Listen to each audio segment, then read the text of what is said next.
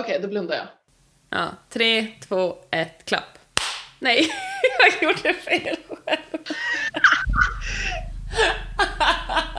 Du klappar inte alls.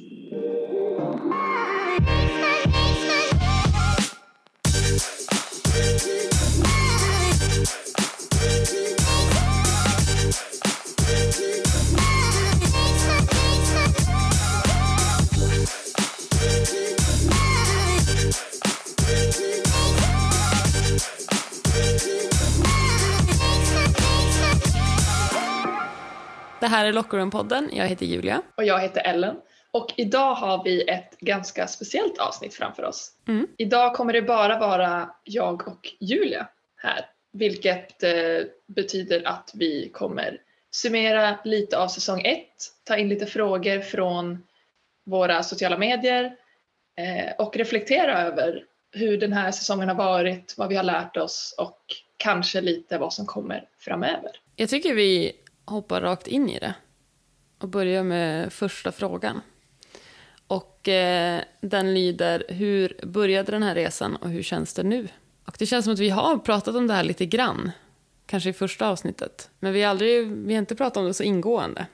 Nej, precis. Eh, och det känns också som att vi har pratat om det på lite olika, olika kanaler till olika människor, men kanske inte just direkt i podden. Nej, precis. Det börjar vara två och ett halvt år sedan nu, tror jag, som vi började prata om det här. Och jag kommer typ ihåg, undrar om vi pratade i telefon och jag var ute och sprang eller någonting. Jag har för mig att det var något sånt. Och jag var upprörd. Jag stod, jag stod på berget och, och såg när du sprang som en riktig stalker. Exakt. Eh, och nu undrar alla hur litet Luleå är när man kan stå på ett berg och se alla som är ute och löper. Eh, vi kanske inte ska förklara mer ingående än så, men det är större än så. Men, eh, nej men eh, jag var väl less på utbudet som vi har varit inne på tidigare och tyckte samtidigt att de konversationer vi hade var intressanta vilket är ju självupptaget att säga kanske, men de kändes viktiga.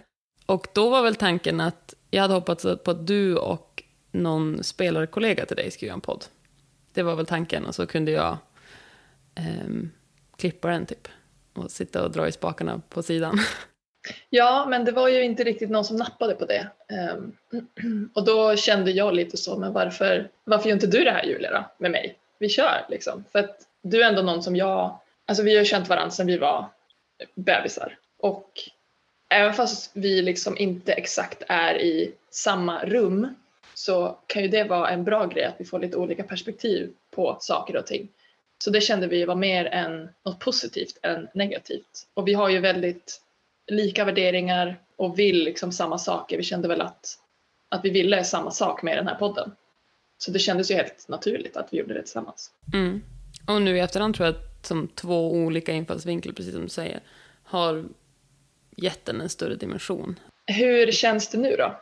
Ja, men vi hade väl börjat höra av oss till lite folk, planera lite, fundera och så hade vi, började vi spela in efter jul. Och sen var det som så länge som det bara var du och jag som jobbade med det och som enstaka gäster. Och det, vi klippte och vi funderade och det var ju ganska länge innan vi ens liksom gick ut med att den skulle släppas. Så då kändes det som så här, våran lilla bebis typ. Och sen när man släppte den var det en jättekonstig känsla av att veta att nu kan folk lyssna på det här. Vi vet inte när folk lyssnar på det. Det tyckte jag var det konstigaste. Bara någon kan ha oss i öronen nu typ, utan att vi vet. Ja, jag tycker också att det fortfarande känns lite overkligt att folk faktiskt lyssnar på våran podd. Utan det känns som att det är lite som att vi, vi har haft den för oss själva så länge. Eh, att det känns konstigt att det är folk som faktiskt lyssnar på den. Ja, det var väldigt länge efter vi släppte första avsnittet och folk kom fram och sa att de lyssnade som det kändes som att jag tog beröm för någon annans podd. Att jag, jag bara, ja, ja okej tack. Och så, så bara, ja, det kan inte vara, det kan inte vara vår podd de pratar om. nu är det väl som början, men fortfarande väldigt konstigt. Om vi då fortsätter på den linjen, hur har det känts att sjösätta podden från idé till nu sista avsnittet? Lite overkligt tror jag. Och det låter så himla big-headed att säga att det är, så, det är en overklig känsla. Men eftersom att vi pratade om det så himla länge och sen så bara gjorde vi det och så gick allt ganska fort från att vi började göra till att vi släppte så är det som att Så här, hur många gånger har inte vi sagt att vi ska fira att vi är klara med alla gäster, eller fira att vi har släppt alla avsnitt, eller fira att vi har släppt första avsnittet, och vi har inte hunnit, för det som alltid varit nästa grej, att man har inte riktigt hunnit stanna upp och känna hur det känns, förutom att det är jätte, men jag har nog inte riktigt smält det än, tror jag. Ja, och det är väl det, förhoppningsvis så kommer vi ju kunna landa i det här efter eh, när vi släpper det här sista avsnittet. Och Mm. kunna se liksom hela resan och jag menar, vi, vi kallar det ju för liksom vår lilla bebis som nu snart börjar gå i förskolan. Liksom. Så att eh, alltså, det har ju känts overkligt, jag håller med. Det är nog rätt ord. Vad gällande podden och reaktioner på podden har varit en överraskning för er sedan premiären? Då kan vi prata om när vi var på USM-helgen. Mm. Det var verkligen en li, li, lite så här out of body experience. Ja, det var sjukt. Ska vi förklara vad vi gjorde där kanske? Ja, eh, jag var ju där som coach och coachade eh, U17 och eh, U21. Eh, och Julia var där som riktig supporter. Jag var bara där på, det känns ju tragiskt att säga att det var semester, men det var semester, det var jättetrevligt. Det är ändå en bra semester. Det var en Ja. riktigt bra helg alltså. Riktigt, riktigt bra helg och bara få hänga i hallar och träffa folk. Det kändes som, ja det var riktigt kul. Så därför var vi på USM. Men jag håller med, det var, det var verkligen sjukt. Sjukt kul men också konstigt. Jag tror också eftersom att eh, de flesta reaktioner man har fått höra liksom i verkliga livet från person till person, inte på eh, sociala medier, har ju varit från liksom de som jag umgås med eh, dagligen. Och även fast det, det, alltså de orden också berör så är det något helt annat när det kommer från eh, personer man aldrig har träffat förut.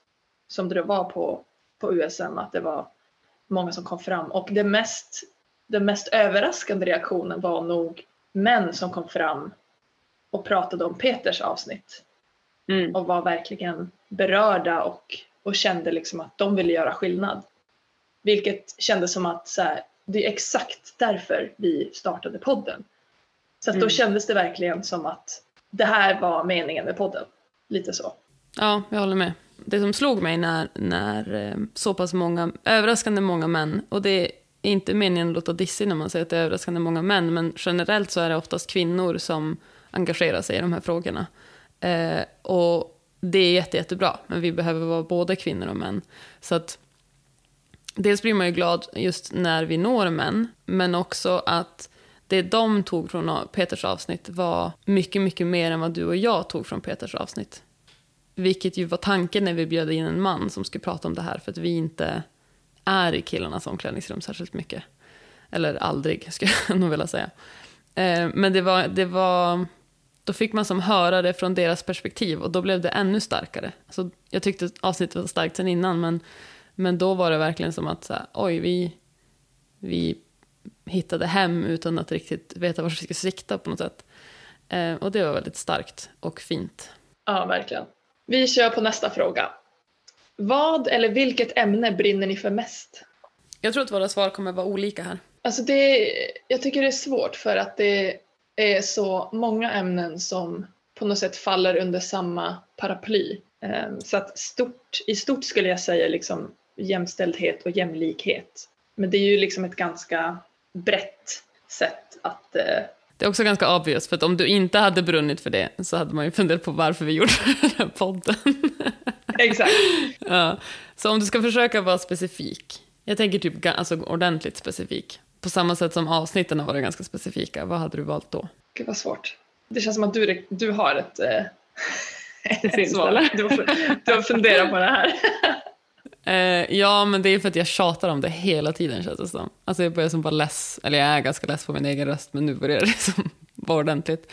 Jag tyckte Janes avsnitt och liksom den kunskap hon kom med eh, kändes som en käftsmäll. För att det satte ord på så många saker som jag har känt och funderat på, men inte riktigt haft kunskap och fakta att kunna formulera. Och det där har som vuxit ännu större efter det. Och Jane pratade ganska mycket om medieuppmärksamhet, men också alltså, varumärket kring ett idrottslag och kring en idrottsperson och, och liksom kulturen man bygger och varför eh, det är så stor skillnad på herr och damidrott. Och det har ju inte att göra med att damidrott på något sätt är sämre, utan det har att göra med att herridrott har fått all tid och alla förutsättningar att bygga den här kulturen. Eh, och jag tycker att det är jätte, jätte intressant och så här, kopplat på det så ser man ju att nu bryts, eller nu spräcker vi hur många rekord som helst när det kommer till eh, publiksiffror, tittarsiffror, intresse kring damidrott rent generellt, inte bara basket, även om basket är liksom verkligen ja, men i framkant. Så tycker jag att det är så intressant för det känns som att nu bollen är verkligen i rullning och nu måste man börja kapitalisera på det intresset. Därför att nu har liksom kvinnor hittat en annan väg fram och inte behövt vänta på att gammelmedia ska släppa fram oss. Eh, och det finns en enorm kraft i det. Att damidrotten har lyckats trots all, alla motsättningar. Så vad kommer hända när vi liksom börjar få de förutsättningar vi borde ha haft hela tiden? Så det är nog det ämnet. Liksom, kultur, investeringar och media och liksom brand awareness tycker jag är jätte, jättespännande. Och hur, man jobbar med det på ett framgångsrikt sätt. Och vad liksom alla små pusselbitar, hur de ska jacka i och hur man pratar om damidrott. Och, ja, ni hör ju. Ja, men det är verkligen det och jag håller med om att hennes avsnitt var på, någon, på något sätt en, ett, en ögonöppnare eh, för mig också, även fast jag visste hur, hur det såg ut, för det ser man ju att men det är inte lika och hon bemötte det med fakta, med eh, rätt ord, rätt språk. Eh, så att man liksom fattade varför, varför det är så och liksom vad vi kan göra för att bli bättre. Jag tyckte också hon var så jävla cool och duktig på att prata och lägga fram fakta som inte var, hon var inte konfrontativ. Men det var ju jättetydligt att det är så här det ser ut. Och jag tänker inte, du kan säga emot mig, men det är så här det ser ut. Eh, och utan att liksom bli, det var inte i affekt på något sätt. Vilket jag tycker är, den retoriken tycker jag också är spännande. Så att, eh, ja, big fan. Jag tyckte hon var ascool. Jag tror för mig så, det känns som att vara vilket ämne vi än pratar om, som vi har pratat om den här säsongen, så känns det som att det, jag liksom går igång på det. Alltså att man kan prata om det i timmar. Eh, så att för mig tror jag inte det har varit något ämne som, som har känts mer än något annat. Eh, just med tanke på de här avsnitten utan jag tycker att jag har fått liksom olika insikter från olika avsnitt och har lärt mig så sjukt mycket. Eh, jag tänker just det här med medieuppmärksamhet också Ehm, är ju någonting man har sett från, från när man var liten. Jag menar, det är klart man har tänkt på det men det har inte varit någonting som, har, som man har tänkt så här, ja, men det kommer liksom, vi kan göra någonting för att förändra det. Men alltså nu är det liksom, känns det som att ja, men vi måste ju förändra det här. Det kan inte se ut så här. Ja, men jag tror... Ja, det är alltså många ämnen. Jag har, jag har svårt att välja. Det är, ja, jag har jättesvårt att välja. Så jag säger att jag inte kan välja. ja, det är bra. Allt. Men om vi fortsätter då, så har vi en fråga som lyder Hur kan Invest in Women fortsätta att få genomslagskraft nästa säsong? Och då tänker jag att du får börja med att förklara vad Invest in Women betyder för frågeställaren men också för oss två och liksom i Sverige. För det har ju ett större, det är en större rörelse än bara SPL Dam. Ja, um, det började ju med att olika klubbar i SBL Dam eh, drog sig ur eh, på grund av pengabrist eller att man valde att satsa på eh, män istället. Och det gjorde att vi var många från SBL Dam som var väldigt upprörda över att se att vi hade gått från att ha liksom 14 lag i ligan som gjorde det väldigt bra till att flera ville dra sig ur på grund av pengar eller att man ville lägga pengarna någon annanstans. Pengar och prioriteringar. Exakt. Och då bestämde vi oss för att eh, göra någonting tillsammans och det här var alla, nästan alla lag som med i kvartsfinalerna. Och då valde vi att eh, gå ut med statement eh, Invest in Women. Så det var liksom det som startade allt. Men sen Invest in Women är ju någonting som är applicerbart överallt. Jag menar det, det är ju samhället generellt. Det är inte heller någon, som vi har pratat om tidigare, någon liksom välgörenhet eller att kvinnor är någon slags offer som man liksom måste hjälpa. Nej, utan det ger, det ger ju payback. Det är ju bevisat. Så att, att satsa på kvinnor och investera i kvinnor och damidrott är ju bara smart. Och det är någonting som är det känns som att folk inte riktigt har hoppat på det tåget än. Eh, så Nej. vi ville väl egentligen bara visa var vi står och eh, jag menar, säga till alla styrelserum, alla sponsorer, media att liksom satsa på kvinnor, invest in women. Så det var väl liksom där det började. Och hur vi kan få fortsätta med det eh, så att det får genomslagskraft nästa säsong. Det tror jag egentligen handlar om att, jag menar som, som allt annat, man måste få, jag tror man måste få fler kvinnor i ledande roller. Vi måste få fler kvinnliga coacher i styrelserummen, fler kvinnor. Eh, speciellt i de här i, i damklubbarna. För att det är också, som vi pratade i, i Karos avsnitt, det är inte många kvinnor som, som blir coacher. Och hur får vi då de här tjejerna, baskettjejerna att välja att bli coacher eller välja att bli styrelseordförande eller domare? Hur behåller vi dem i basketen och sätter dem i ledande roller och hur får vi dem att förstå att vi behöver er? I, de, I många klubbar är det uppbyggt, om man ska ta bara liksom, om vi ska fokusera det till hur ska det fortsätta leva och få genomslagskraft i SBL dam. I liksom, en snar framtid är ju att de som eh, jobbar med att sälja in sponsring och då liksom, det blir ju då att eh, övertyga företagare att investera i damidrott är ju att vara noga och vara påläst i hur du säljer in damidrott. Och inte sälja in det som Ellen säger, det är inte välgörenhet, det är inte hjälp oss eller stötta oss. Eller liksom så här. Även om det är fina ord så, så tror jag att man ska akta sig, för att det man inte säljer in när man använder de orden är ju faktiskt värdet av att gå in i en klubb. Och, och kraften som finns och alla bra saker man gör. Eh, och det är det man ska sälja in. Och det liksom finns i så stor utsträckning i så många damklubbar redan jättemycket social hållbarhet, CSR, alla de här äh, bra värderingarna, det ska man sälja in som någonting kraftfullt, inte som alltså, och vi är offer och kom och hjälp oss. Därför att när man gör det, så, ja du får pengarna idag, men det du också gör är att du pratar ju lite nedvärderande om ditt varumärke. Och då, då bygger vi inte heller det. Så det tror jag är jätteviktigt, att man, att de som säljer klubbarna vet vad de pratar om och vet vad de säljer in och har liksom en, en bra värdegrund att stå på och att alla talar samma språk. Och så det, jag, jag tycker att det liksom är på detaljnivå. Du säljer in damidrott, inte kom och stötta tjejerna exempelvis. Därför att det är inte tjejer, det är vuxna kvinnor.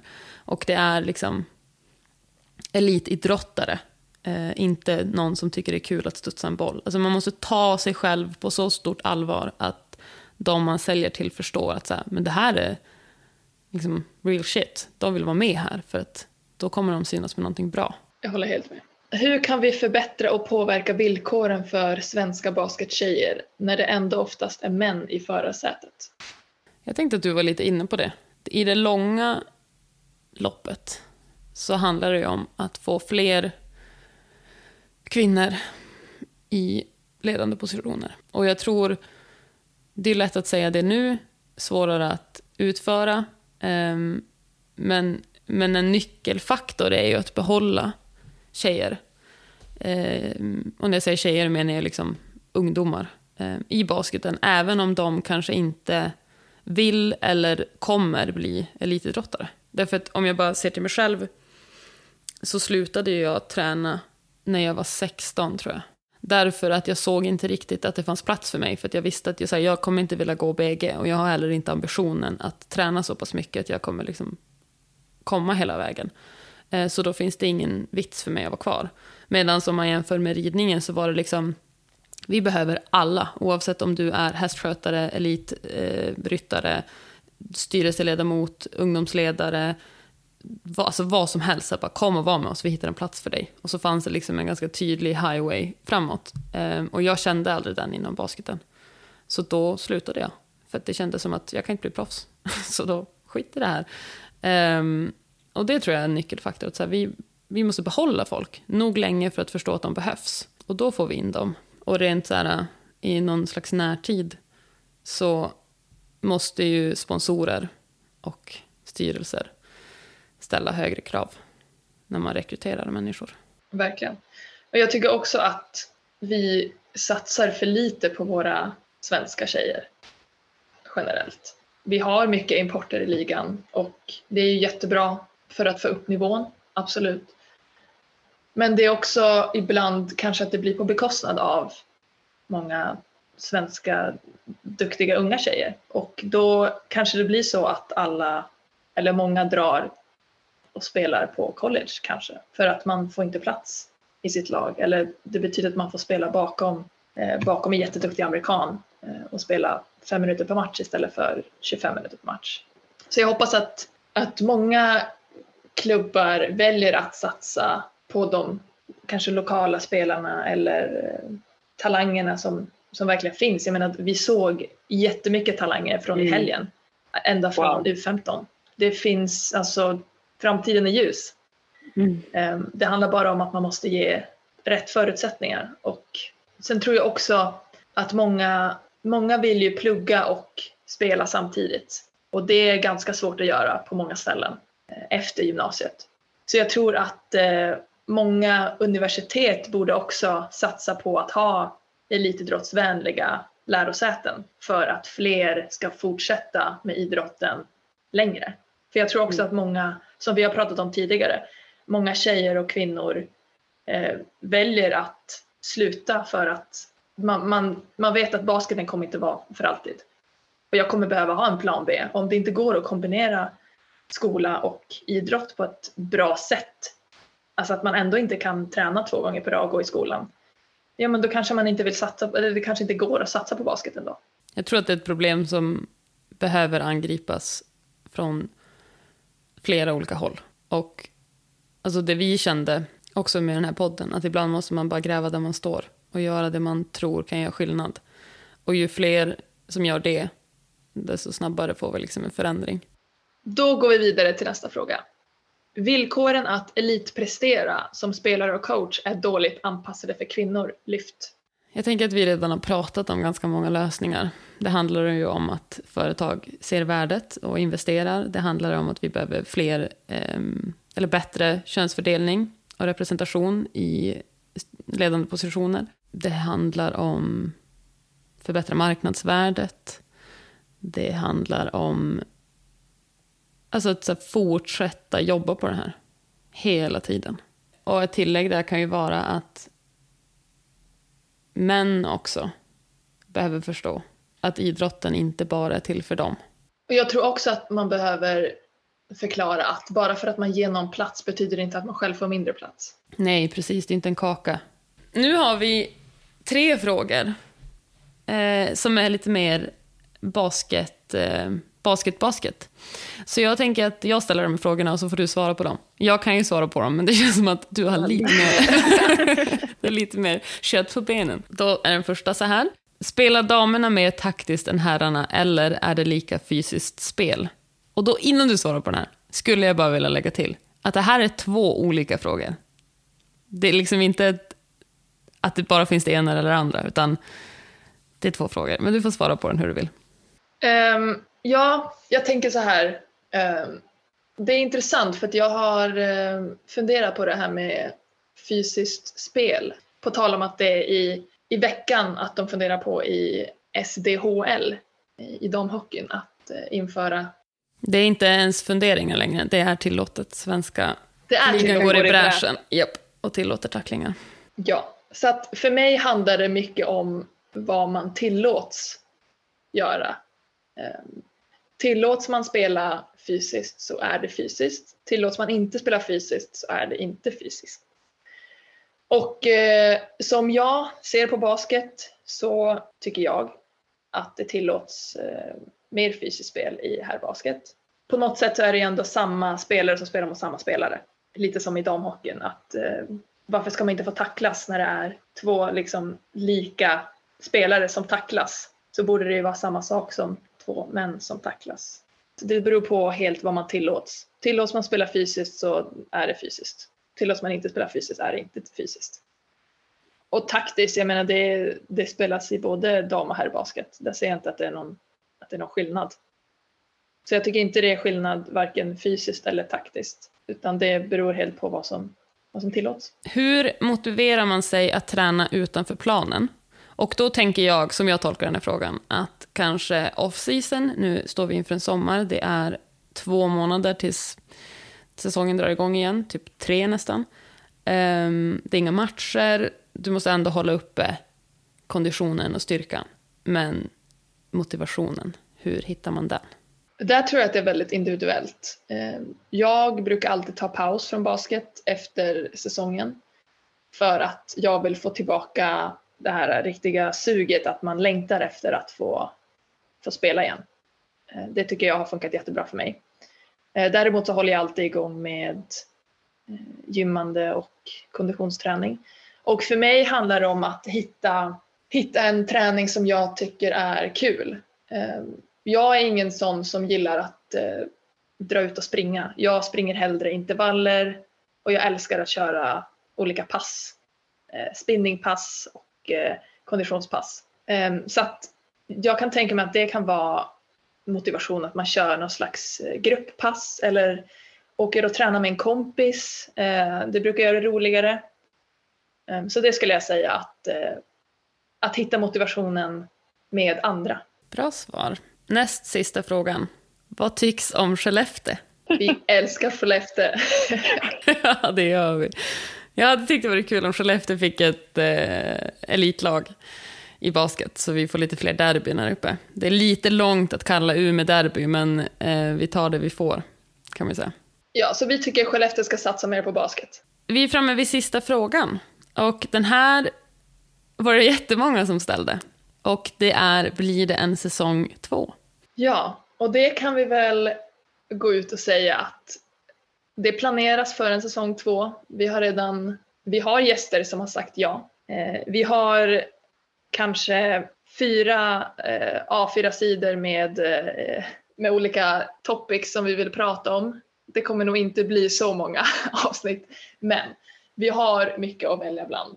Så ja. vi känner väl att det vi har lärt oss från, från säsong ett kommer vi kunna ta in till säsong två och jag tror att säsong två kommer bli riktigt, riktigt, riktigt bra. Det tror jag också. Och det känns, jag tror det är en del i att det är svårt att liksom vi pratade om, om så här, beröm och hur det känns att sjösätta podden i början. Och jag tror att det är en del i varför det känns lite surrealistiskt. För samtidigt som vi släpper de här avsnitten så har ju vi lärt oss jättemycket längs vägen. Att den här podden är ju lika mycket för vår skull som den är för alla andras skull. Och så här, när vi började göra den, det var inte som att vi gjorde värsta omfattande marknadsundersökningen på om folk ville ha den här, utan vi utgick ifrån dig och mig. Och så att här, här ser vi, du och jag, ett behov. Men och vi är två personer, så därför är det skönt att fler tycker om den. Men så här nu när vi börjar närma oss slutet av första säsongen, eller vi är ju vid slutet, så känns det som att vi har ju lärt oss jättemycket. Så jag känner att min, jag har typ växtverk i, i hjärnan för att man har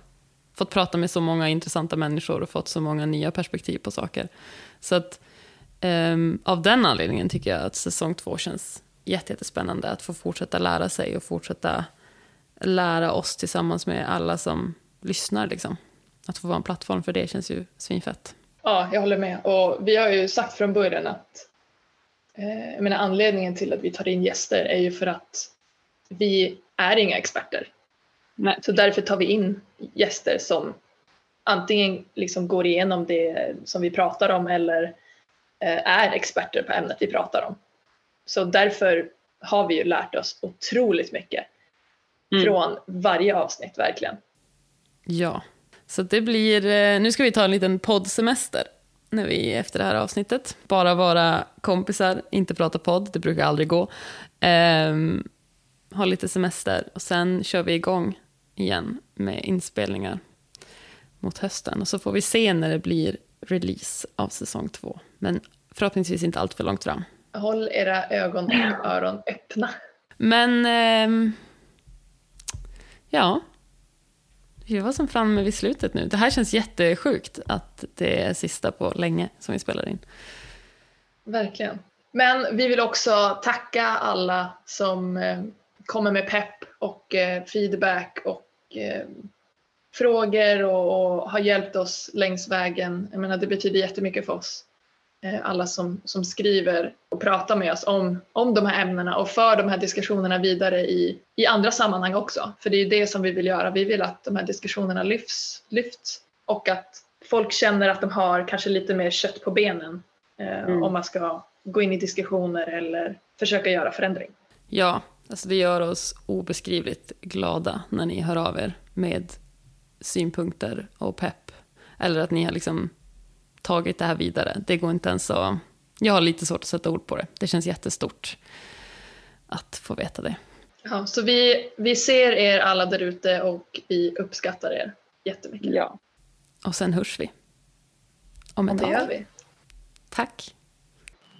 Tack. Ska vi ta den här barnbilden från, eller typ när vi har lagt sista avsnittet? Jag tänkte att barnbilden skulle vara försättsbilder på sista avsnittet, men det behöver den ju inte vara. Nej. Problemet är ju att vi inte har några bilder tillsammans, typ. det är verkligen som den där du skickar. De flesta bilder vi har, det är ju typ barnbilder. Ja, och det är ju det. Folk tror att man... Folk tror liksom att vi är gulliga när vi lägger ut bilder på när vi är små, men det är för att vi inte har något annat.